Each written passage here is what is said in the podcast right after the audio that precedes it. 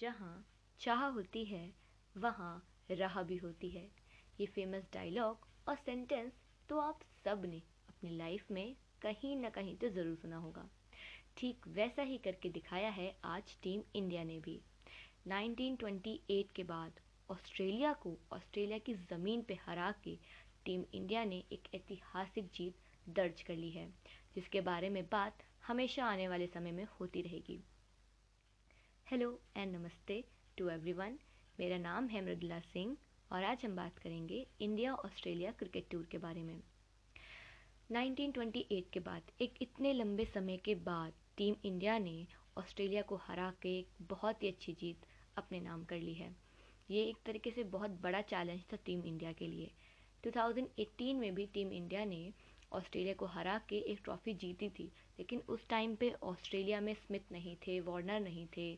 Australia एक एक तरीके से कमज़ोर टीम थी, क्योंकि वहाँ पे एक दिग्गज खिलाड़ी नहीं थे और हमारे इंडिया के पास विराट कोहली थे, शमी थे, बुमराह थे, सब महान महान खिलाड़ी मौजूद थे। वो एक्सपीरियंस थे, उनको स्ट्रैटेजीज पता थी, उनको बॉलिंग, बैटिंग, हर चीज़ की एक समझ थी, एक स्ट्रैटेजी पता थी कि प्रेशर में कब खेलना है, डेथ बॉल्स में कब खेलना है। और लेकिन इस समय, इस इस टाइम पे हमारी टीम इंडिया के पास विराट कोहली भी नहीं थे, शिखर धवन नहीं थे, बुमराह नहीं थे, शमी नहीं थे और ऑस्ट्रेलिया की टीम एक बहुत ही मज़बूत टीम की तरह शो हो रही थी। अब बात कर लेते हैं इस सीरीज़ इस ट्रॉफ़ी के अंदर होने वाली सीरीज़ के बारे में।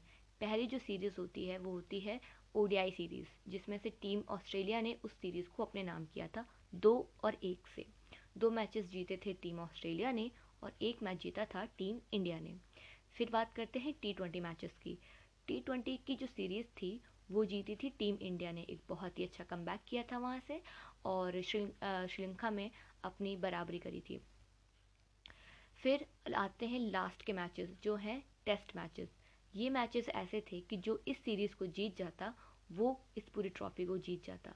पहला टेस्ट मैच जो था, वो टीम ऑस्ट्रेलिया ने जीता।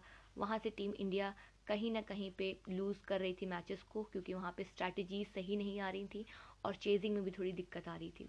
लेकिन फिर सेकंड मैच मैचेस थे, उन्होंने बहुत ही अच्छा कम करना चालू कर दिया और सेकंड मैच को अपने नाम किया। थर्ड टेस्ट मैच में टीम इंडिया एक तरीके से लग रहा था कि, एक टाइम पे ऐसा लग रहा था कि कहीं ना कहीं टीम इंडिया इस मैच को हार ना जाए, लेकिन अंत तक सारे खिलाड़ियों ने लड़ा और उस मैच को ड्रॉ कर दिया। और वहीं से ही टीम इंडिया की जीत का आगाज़ हो गया था। फिर आता है लास्ट टेस्ट मैच जो कि था फाइनल एंड लास्ट मैचेस जो कि टीम इंडिया ने एक बहुत ही अच्छी स्ट्रैटेजी समझदारी, एकाग्रता के साथ खेला। लास्ट इन क्रीज पे उतरते हैं रोहित शर्मा और शुभमन गिल और इंडिया को चेस करने थे 245 रन्स रोहित शर्मा कुछ रन बना के आउट हो जाते हैं और वहाँ पे एक तरीके से ऐसा लगता है कि टीम की जो एक नींव है, वो कहीं ना कहीं आउट हो गई है। क्योंकि रोहित शर्मा जब एक तरीके से ऐसा माना जाता है कि अगर रोहित शर्मा ने एक एक अच्छी पारी खेल ली तो टीम इंडिया ज़रूर मैच जीतती है। लेकिन जब रोहित शर्मा वहाँ पर आउट हो गए तो सारी जिम्मेदारियाँ नौजवान खिलाड़ियों पर आ गई। उसके बाद शुभमन गिल के साथ उनका साथ देने आते हैं पुजारा और पुजारा अपनी टीम के लिए एक अल्टीमेट हीरो साबित होते हैं, क्योंकि जिस तरह से पुजारा ने अपनी टीम को वहाँ पे सपोर्ट किया है, एक एक बहुत ही बढ़िया एक डोमिनेंस की तरह वहाँ पे खेला है। वो काबिल तारीफ़ है, क्योंकि पुजारा एक लंबे समय तक टिके रहे और उन्होंने एकदम सबको बोल दिया, एकदम सबको अपने मैच से दिखा दिया कि मैं बिना जिताए क्रीज से बाहर नहीं जाऊँगा।